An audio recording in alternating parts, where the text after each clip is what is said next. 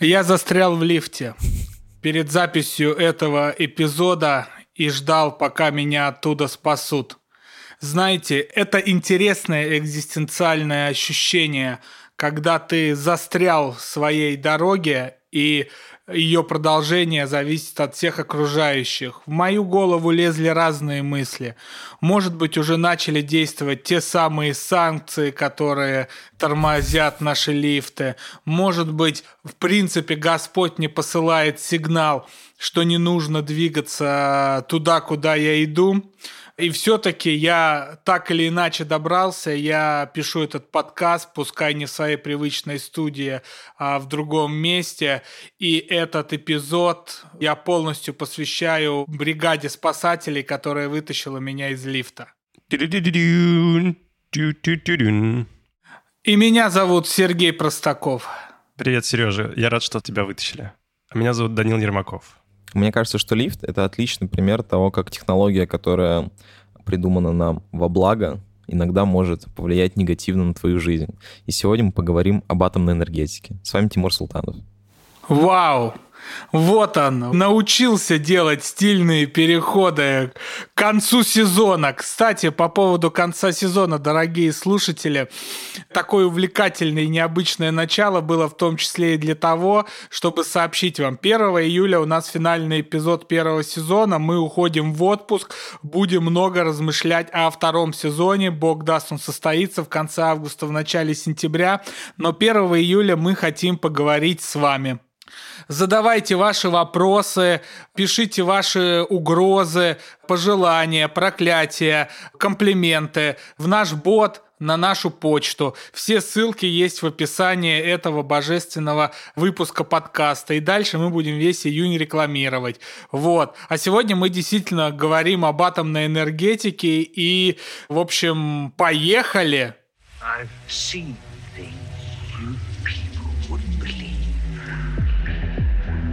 privacy and safety need to be built into the metaverse from day one. You are fake news. Телеграм тоже договорились. Работает же. Очисти свой мозг. Они не отвечают репутации за свои слова, а значит могут оказаться провокатором. Смотрите, у нас все темы выбираются по-разному. В какой-то момент мы тему выбираем, прости господи, на отъебись. Почему мы ее выбираем таким образом? Ну, потому что тяжелый календарь, сложно, хроника, там, ну, нужно, в общем, что-то записать. Бывают темы, продиктованные, скажем так, интересами холдинга. Вот. Бывают темы, продиктованные нашими общими интересами, а бывают темы, продиктованные интересами кого-то из нас. Кто-то лоббирует свои интересы в подкасте. Да, лоббирует свои интересы. И здесь мы пустим немножко на кухню нашего подкаста, потому что вот мы просим вас написать нам вопросы, наверное, пришло вскрыть какие-то важные карты. Понимаете, ребят, наш подкаст, он не про то, что эксперты общаются на экспертные темы. Отнюдь нет. Трое современников, погруженные в то пространство, где соединяются технологии, технологический прогресс с проблемами общественного развития, политического, культурного, и не побоюсь этого слова, эстетического, да, и этического. Вот. И мы пытаемся найти какой-то язык понимания, в общем, изучить эти темы. Мы, такие же, как и вы, часто подходим к тем темам, которые не до конца понимаем, как они устроены, и пытаемся изучать, готовиться к выпуску и записывать. Вот, собственно, атомная энергетика о которой мы сегодня будем говорить, одна из таких тем. Ее выбрал я. Почему меня она заинтересовала? Прежде всего по той простой причине, что в мире очень много говорят об экологии, о том, что нужно сокращать парниковые выбросы чтобы, в общем, СО2 из атмосферы ушел как можно быстрее, и все было круто, как в 19 веке, только с айпадами и интернетом. Вот.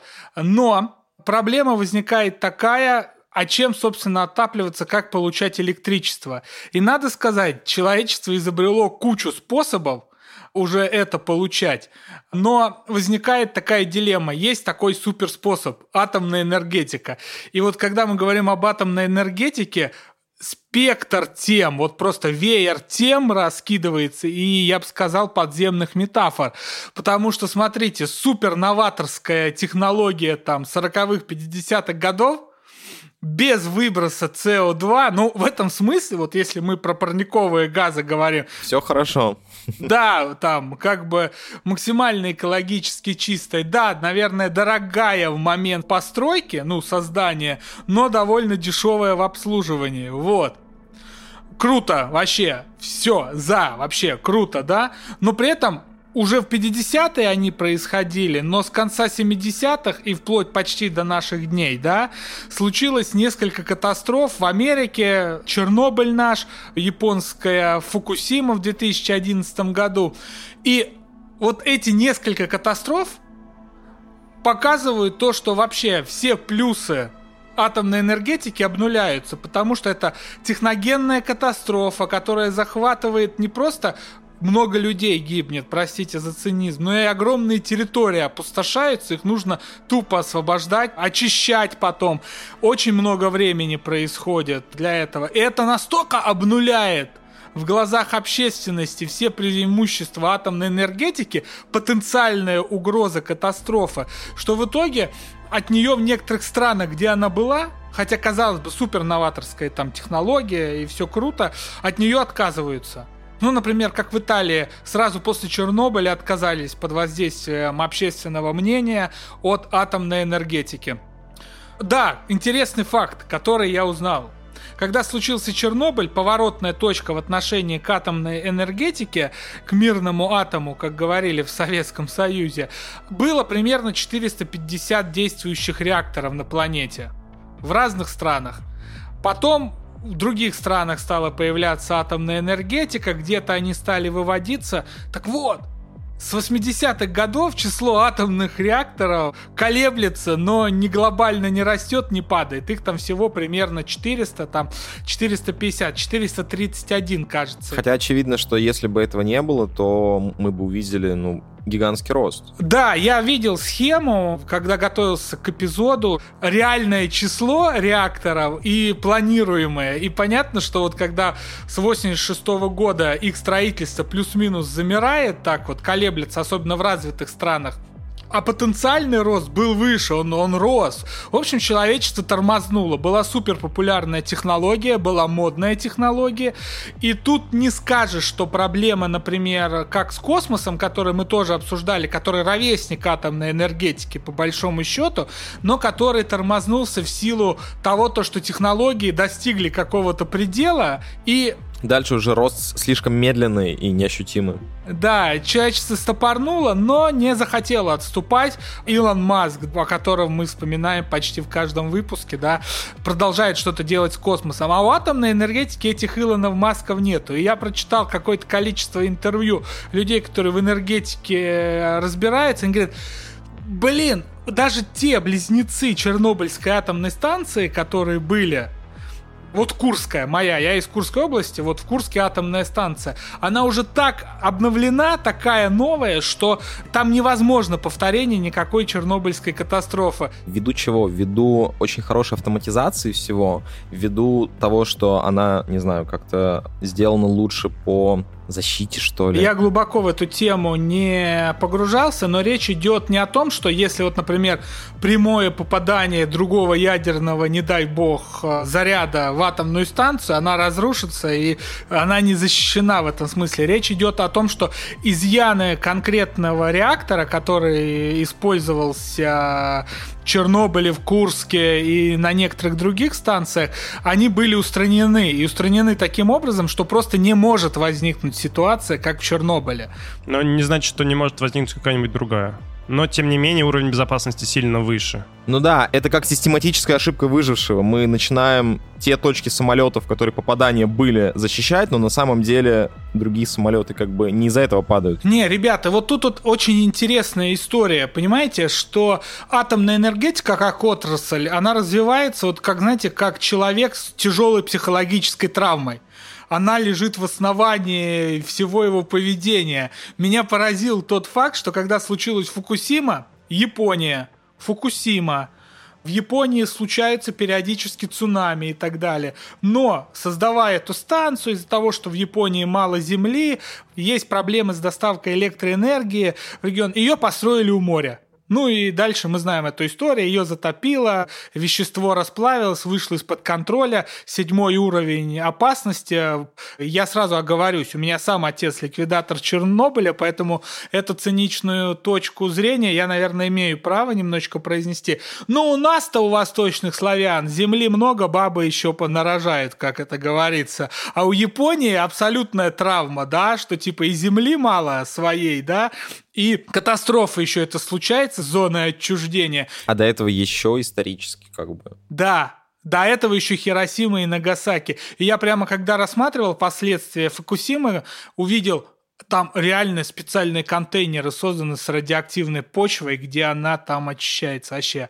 Ну, в общем, стараются ребята. Нет, к чему я эту историю вел, на самом деле, про Фукусиму, что испытания, подобные Фукусиме, ну вот учения провели на всех станциях в России. Модернизировали атомные станции, например, в России тем, что последствия Фукусимы устранить на, на них. На этапе зарождения, окей. Вот. Э, и при этом мы знаем, что Фукусима оказала огромное следствие на влияние на отношение к энергетике.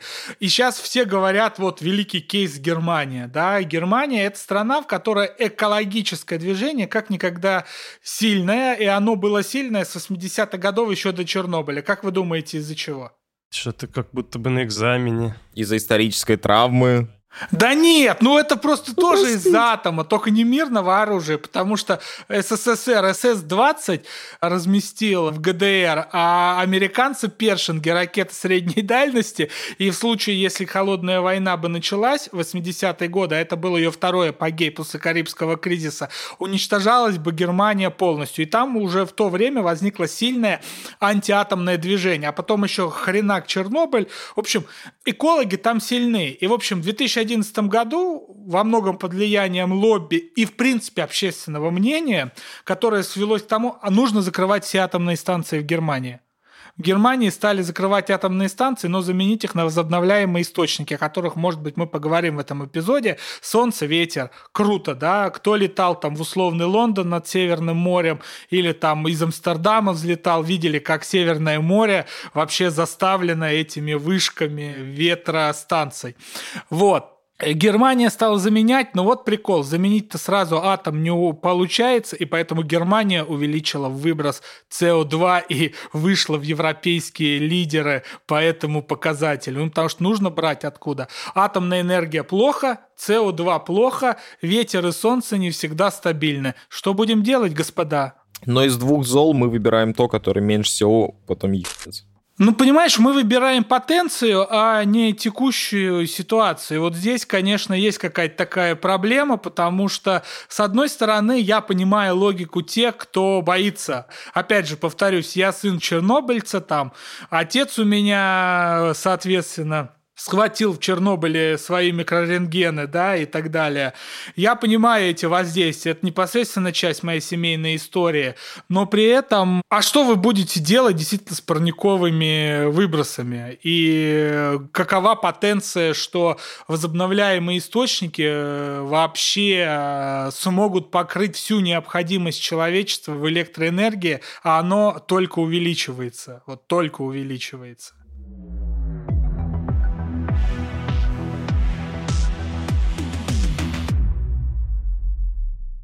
Ребята, вот мы сегодня много говорим об атомной энергетике и о том, какую опасность она несет. И у нас, кстати, в этом выпуске есть соответствующая кросс-промо. Да-да. Хотим представить подкаст «Смерть на все случаи жизни». Это подкаст об отношении к смерти в 21 веке. Сейчас у подкаста идет первый сезон. Он посвящен смерти в цифровой эпохе и тому, как меняются практики смерти в эпоху информационных технологий, искусственного интеллекта и биг-дата. Социолог-любитель тонтологии Ксения обсуждает с гостями аккаунты мертвых пользователей, виртуальные кладбища, горевание онлайн, селфи на кладбище, рип-троллинг и многое-многое другое. Ссылка на подкаст в описании, обязательно послушайте. Будьте здоровы, как говорится.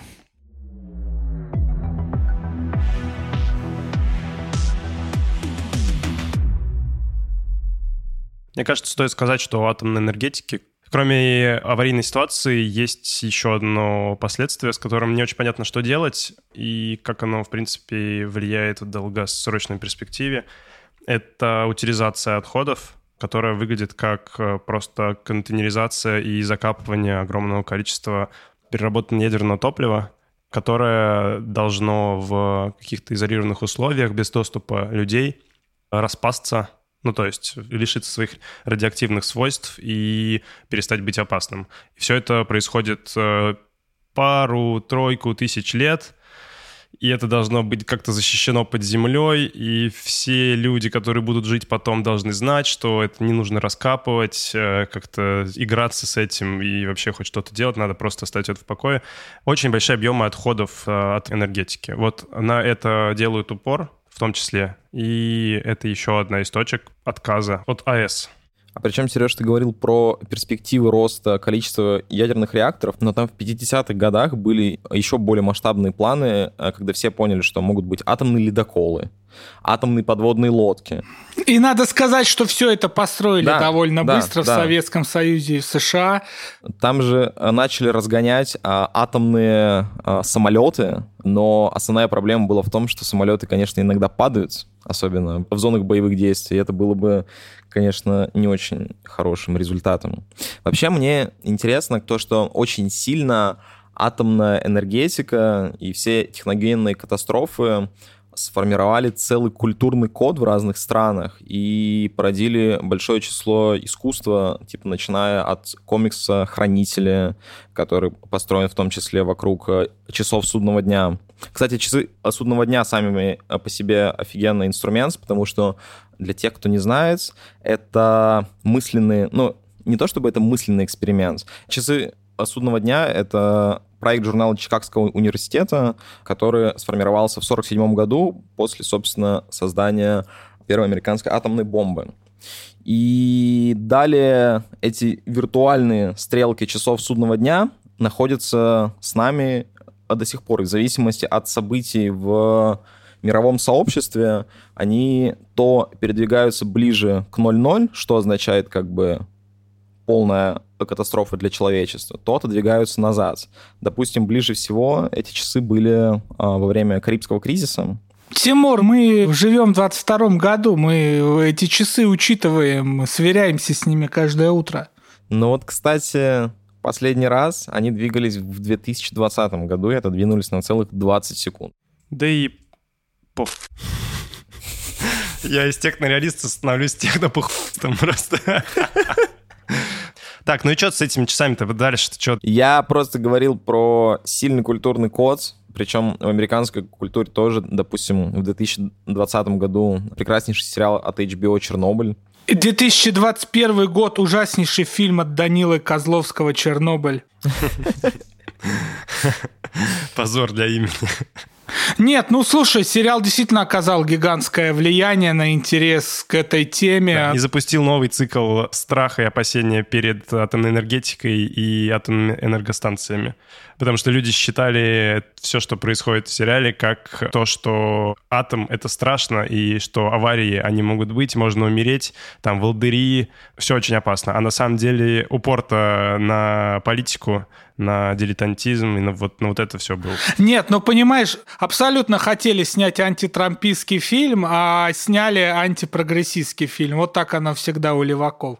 Ну, на самом деле, этот пример с сериалом очень показательный. Люди, в принципе, боятся того, что не понимают. Люди боятся неких, в том числе я, феноменов по тому, как они себя проявляют явно. Ну, то есть если что-то может привести к какой-то глобальной катастрофе, мы не будем понимать вообще, что происходит, в воздухе будут э, летать вот эти вот радиоактивные частицы, и мы потенциально можем умереть. Вот такая картинка, она прям сильно пугает. При этом э, я, как человек, который верит в статистику и знает, что, вероятнее, меня здесь э, на бульваре собьет машина, чем я упаду в самолете и умру. Ну, то есть это пример про людей, боящихся летать. Понимаю, что каждый день в автокатастрофах в России, мне кажется, умирает больше людей, чем за десятилетия от э, последствий ядерных аварий. И, и вот эта статистика меня сильно успокаивает. Послушай, да, про статистику прямо важнейшую вещь. Ты абсолютно правильно сказал, потому что я сейчас на примерах 80-х годов опишу. Смотрите, в автокатастрофах в России ежегодно погибает 15 тысяч человек. Плюс-минус 15 тысяч человек. Это очень большое число. Советский Союз 80-е годы за 9 лет войны в Афганистане потерял 15 тысяч своих граждан там. Чернобыль официально официально те, кто умер непосредственно от влияния именно аварии в тот момент, когда она произошла. Мы понимаем, что у нее долгий след. Мы понимаем, что там условно раком можно заболеть э, и спустя какое-то время, но непосредственно в момент аварии 4000 человек. Более того, если мы про Фукусиму вспомним, хоть это и не совсем наш пример, Фукусима, там погиб один человек непосредственно от аварии. Все остальные погибли от самой Цусимы.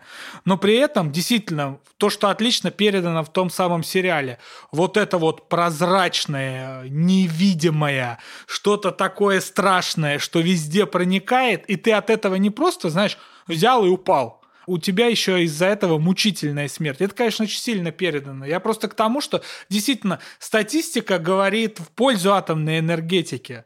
Но одна авария, она такое психологическое воздействие оказывает, такое, ну, эстетическая страшная вещь. Вот. И запускает цепную реакцию, в которую, извини, Сережа, я просто продолжу твои слова, запускает цепную реакцию, в которой популисты политики начинают давить на эти страхи людей, получают деньги от лоббистов, которые занимаются классической энергетикой, то есть энергетикой природных ископаемых, и сворачивают атомную энергетику. Просто потому, что одни люди боятся, другие люди используют это как рычаги, как способы подняться по какой-то карьерной политической лестнице, а третьи люди им в этом активнейшим образом помогают и снабжают огромным количеством денег. И получается, что предыдущий мой тезис о том, что нужно помнить, что в атомной энергетике есть огромное количество радиоактивных отходов, которые закапывают под землю. Несколько десятилетий первых существования атомных энергостанций их вообще в море спускали. Вот это вот, это вот дикость полная. Но сейчас их закапывают разными способами. По-моему, круче всех это делает Финляндия, потому что у нее прям маленькая Финляндия, как обычно, делает лучше всех. У них запускается первый, по-моему, сейчас склад захоронения, специально построенный с особым доступом э, в особом месте, чтобы никто туда не проник, и эти ядерные отходы лежали бы там несколько тысяч лет, и никто бы их не трогал. Так вот, к чему это все? К тому, что, вспоминая вот этот вот тезис о том, что это грязно все-таки, Нужно при этом помнить, что природные источники энергии, такие как э, уголь и газ, тоже грязные. Просто это никуда не закапывается. Это выбрасывается в воздух, и мы этим дышим. И когда ты говоришь про то, что спустя там какое-то количество времени, 10, 20, 30 лет, можно заболеть раком из-за того, что получил облучение вот в этом вот облаке радиоактивном, прилетевшем из Фукусимы или с Чернобыльской АЭС. Важно помнить, что раком можно заболеть э, и от постоянного прогона через свои легкие и дыхательные пути загрязненного воздуха.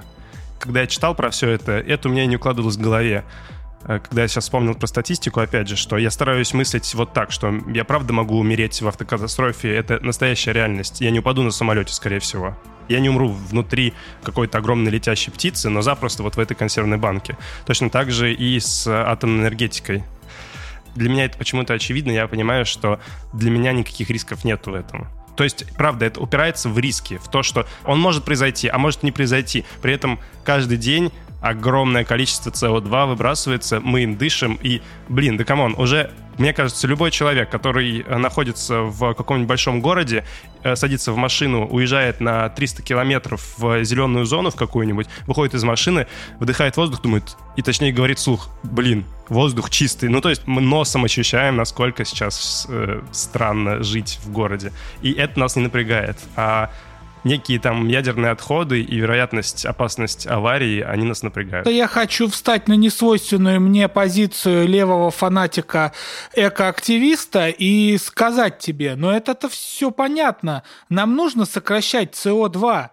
Ну зачем тратить гигантские деньги на входе, ну, то есть атомную энергетику именно в стране организовать, построить, это действительно огромные ресурсы требуются, потому что и топливо для него добывается не во всех странах, и люди, которые там работают, это очень высокого уровня образования, это не в котельной кочегар уголь кидает, да, вот, и построить станцию дорого, в общем, на входе все очень дорого, ну да, потом, наверное, дешево это все обслуживать, но вход крайне дорогой.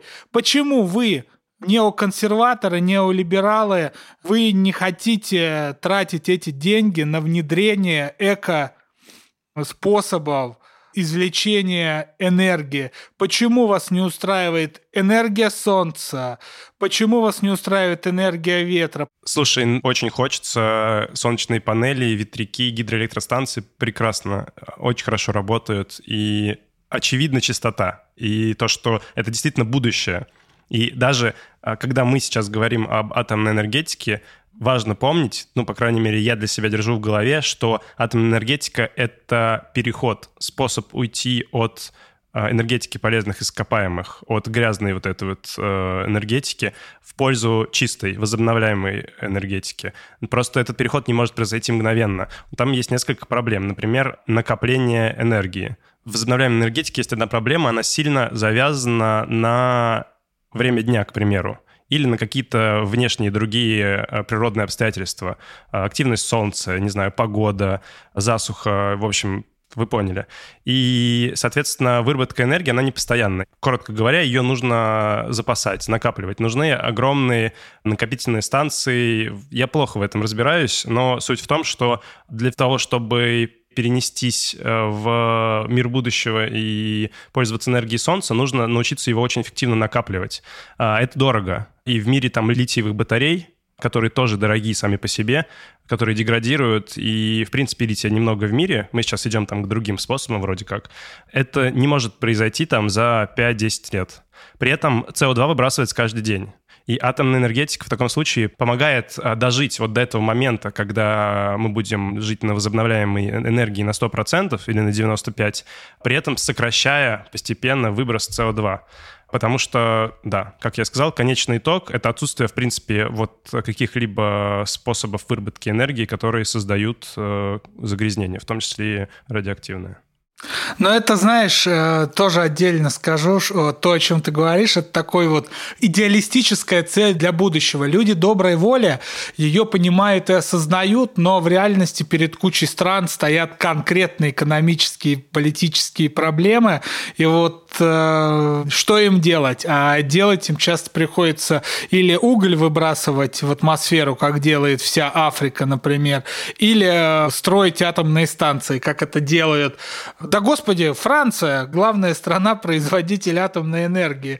Сосед Германии и Италии, где в одной стране уже давно отказались от атомной энергетики, а в Германии от нее пафосно отказываются уже 10 лет с лишним, а Франция настойчиво говорит, что а мы будем производить атомную энергетику. И кто ее покупает у них, излишек этой выработанной энергии на атомных станциях? Германия и Италия. Вот такие парадоксы политэкономии евросообщества. Так, чтобы не сваливаться в политоту, еще один забавный факт о Франции. Раз вспомнили, у них за все время не было ни одной катастрофы или даже серьезной, может быть, даже не серьезной аварии на атомных электростанциях. Молодцы, ребята. М? Молодцы. Заслуженно. Молодцы.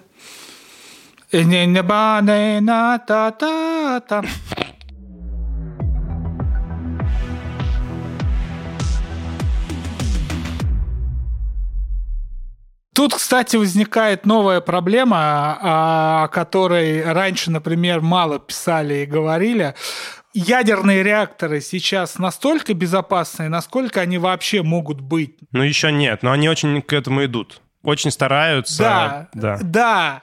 Просто вот пример, который выше, да, случилось Фукусима, противоцусимные испытания прошли в степях под Курском, да, вот это надо понимать. Насколько все этого боятся и насколько для всех это вот э, важно. Но, извини, Сережа, извини, пожалуйста, когда ты говоришь противоцунамные испытания под Курском провели и приводишь это как пример того, что безопасность увеличивается, я вспоминаю зимнюю вишню и горевшую на этой неделе Сетунь Плаза. И после зимней вишни прошли испытания и проверки. 600 миллиардов проверок. Все бизнес-центры, уж точно Москвы, и все они прошли их. А эта несчастная Сетунь Плаза горела с обшивки, которая супер очевидно, что она была легко воспламеняемая.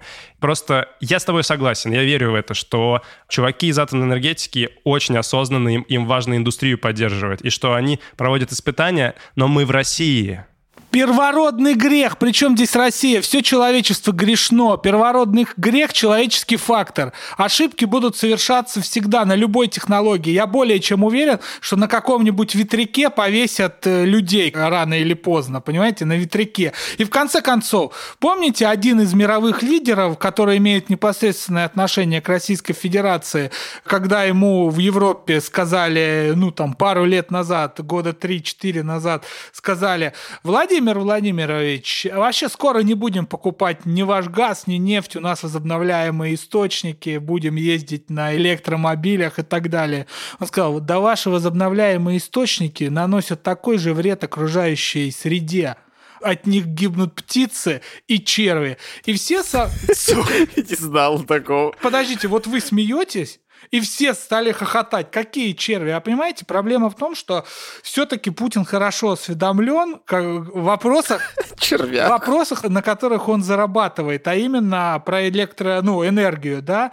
Реальная проблема в том, что вот эти витрила, которые стоят, ту-ту-ту, крутятся, из-за их вибрации почву покидают, где они находятся, все существа, которые создают эко-баланс на этих почвах. И они расползаются далеко от этих ветряков, и почва вокруг них становится пустыней. Ну, кроме шуток. Это к вопросу о возобновляемой энергии. Проблемы есть везде. Но вот... тезис, будем соглашаться, что тезис говенный, правда же? Слушай, я не буду сейчас спорить с этим тезисом, я просто Хорошо. привел как э, случай. Мне... Нет, конечно, последствия точно есть, стопудово. У атомной энергетики появилась одна штука, которой, например, не было раньше. Про это мало говорили. Но в итоге она появилась, потому что атомная станция построила очень много странах, очень много терроризм. Вот всегда говорят о том, что террористы нападут или захватят атомную станцию. Об этом всегда очень много слов. Это отражается в литературе, это отражается в фильмах. Меня поразило, что у моего любимого Люци Сини в романе «Шаровая молния» есть сцена захвата атомной станции террористами. Это один из таких ночных кошмаров современного общества, когда атомную станцию захватят, когда она не взорвется, а ее специально взорвут плохие люди, которые ее захватят. И это ночной кошмар общества. И вот Люцисинь отлично описал. А плохие люди-то разберутся, как там взорвать это все? Слушай, разобрали же, как самолеты угнать. Мне кажется, там столько степеней защиты, даже если ликвидировать всех людей? Ну, кстати, хороший вопрос. Да что там взрывать? Чтобы взрывать, разбираться особо не надо. Он взрыв на то и есть взрыв. Да, мне кажется, да. Да? Что там разбирать? Взрывай, да и все. Не хватило одного, взорви еще раз. Так, это, это не призыв мы осуждаем террористов и во всех его проявлениях и уважаем всех ребят в камуфляже и в черной форме, которые сражаются с террористами. Просто мы описываем моделирование ситуации и тот ночной кошмар, который не становится явью благодаря вашей работе. Э, я тебя перебил. Э, там мы на Сетунь Плаза отвлеклись, что проверки-то они делают, и наверняка на атомной энергостанции под Курском провели антицунами проверку, и отчитались о ней. Но звучит, правда, смешно. И зная, опять же, реалии российские, как проверки проходят, и вспоминая сериал «Чернобыль» и делая упор не на то, какая радиация страшная, а на то, а, как люди регулярно продалбываются, твой аргумент звучит... Нет, я поспорю с тобой конкретно про Росатом. Конкретно поспорю, как чисто с журналистской позиции. Хорошо, давай. У нас был эпизод про космос. Ты много шуток э, и трешака слышишь о Роскосмосе. Конечно, но они потому что жалкие. Вот. А ты много трешака слышишь о Росатоме? Нет, но они просто тихие.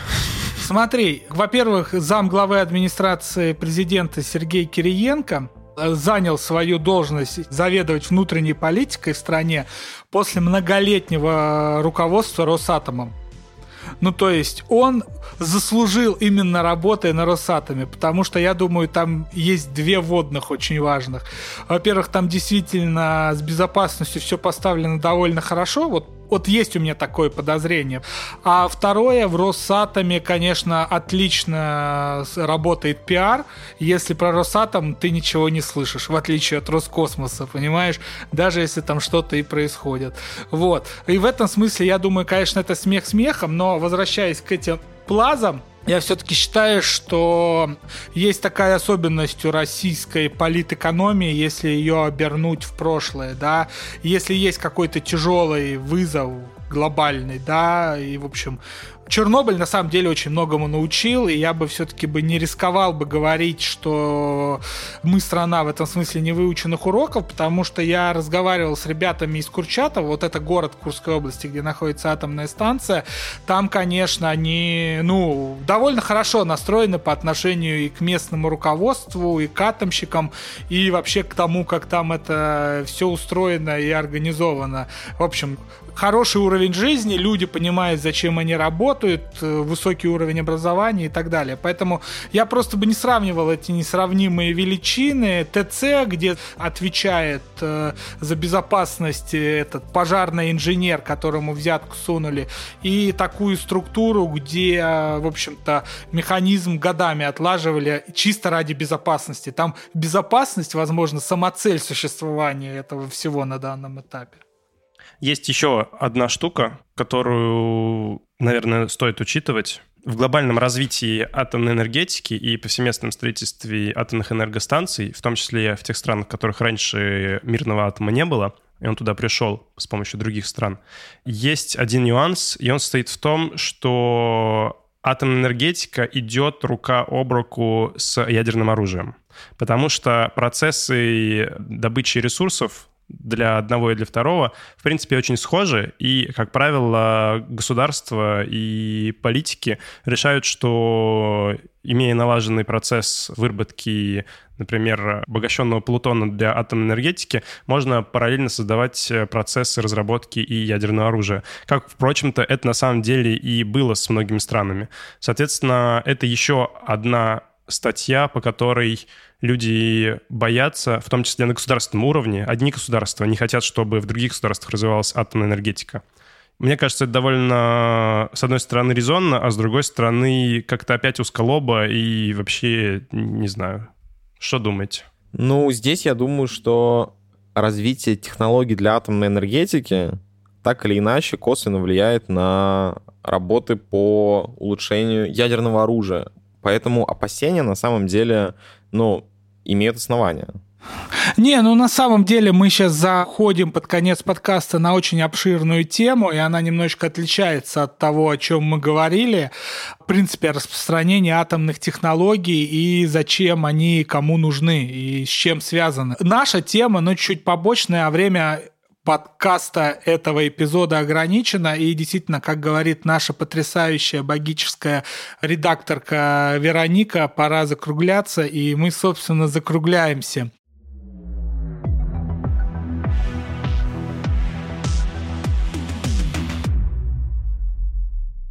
Мы много говорили в этом эпизоде про безопасность про то, что безопасность становится самоцелью. И я еще раз хочу поблагодарить ту команду спасателей, лифтеров, которые спасли меня из лифта, в котором я застрял перед записью. Это тоже та сфера, где безопасность становится самоцелью, и я убедился, что все работает. Запись началась практически вовремя. Правда, простите, может быть, немножечко испорченный звук пришлось писать в другом месте из-за опоздания, а я не мог подвести ребят. Вот, видите, ребята, слушатели, кто дослушал до этого момента, с какими трудностями, с какими сложностями, но с каким желанием мы записываем подкаст «Киберпанк», который мы. Надеюсь, вы это чувствуете в наших словах, вы это слышите. Поэтому, как я и говорил в начале, в нашем описании есть ссылка на бот на почту. Присылайте нам вопросы, проклятия, пожелания, комплименты, угрозы вот дядя майор нас слушает, мы перешлем ему угрозу, если что, он нас защитит. Вот. Короче, мы хотим с вами пообщаться. 1 июля финальный эпизод первого сезона. Дай бог, то живем. Очень хочется ответить на все ваши вопросы. Вы можете спросить крутые вопросы про NFT, вообще про образ жизни NFT-энтузиаста у Тимура. Он не все про это рассказал, поверьте мне. Вы можете спросить у Дани, почему он такой умный и въедливый человек, и как добиться такого результата в изучении абсолютно любой темы, которая звучит в этом подкасте. Ну и можете спросить у меня, как найти такие таких красавчиков себе в соведущие, и как так... Как так сладко льстить. Как люди, которые никогда не участвовали в записи подкаста, стали просто супер подкастерами и стали просто звездами российского подкастинга. Да-да, я вот про вот это вот лезть. Вот. Спасибо, Сережа. С вами был Данил Ермаков. Всем пока. И Тимур Султанов. Всем пока. Это был Сергей Простаков. Время, конечно, всегда против нас, но наши слушатели за нас. Ждем ваши вопросики, шлите, присылайте. Ждем, любим, целуем. Пока.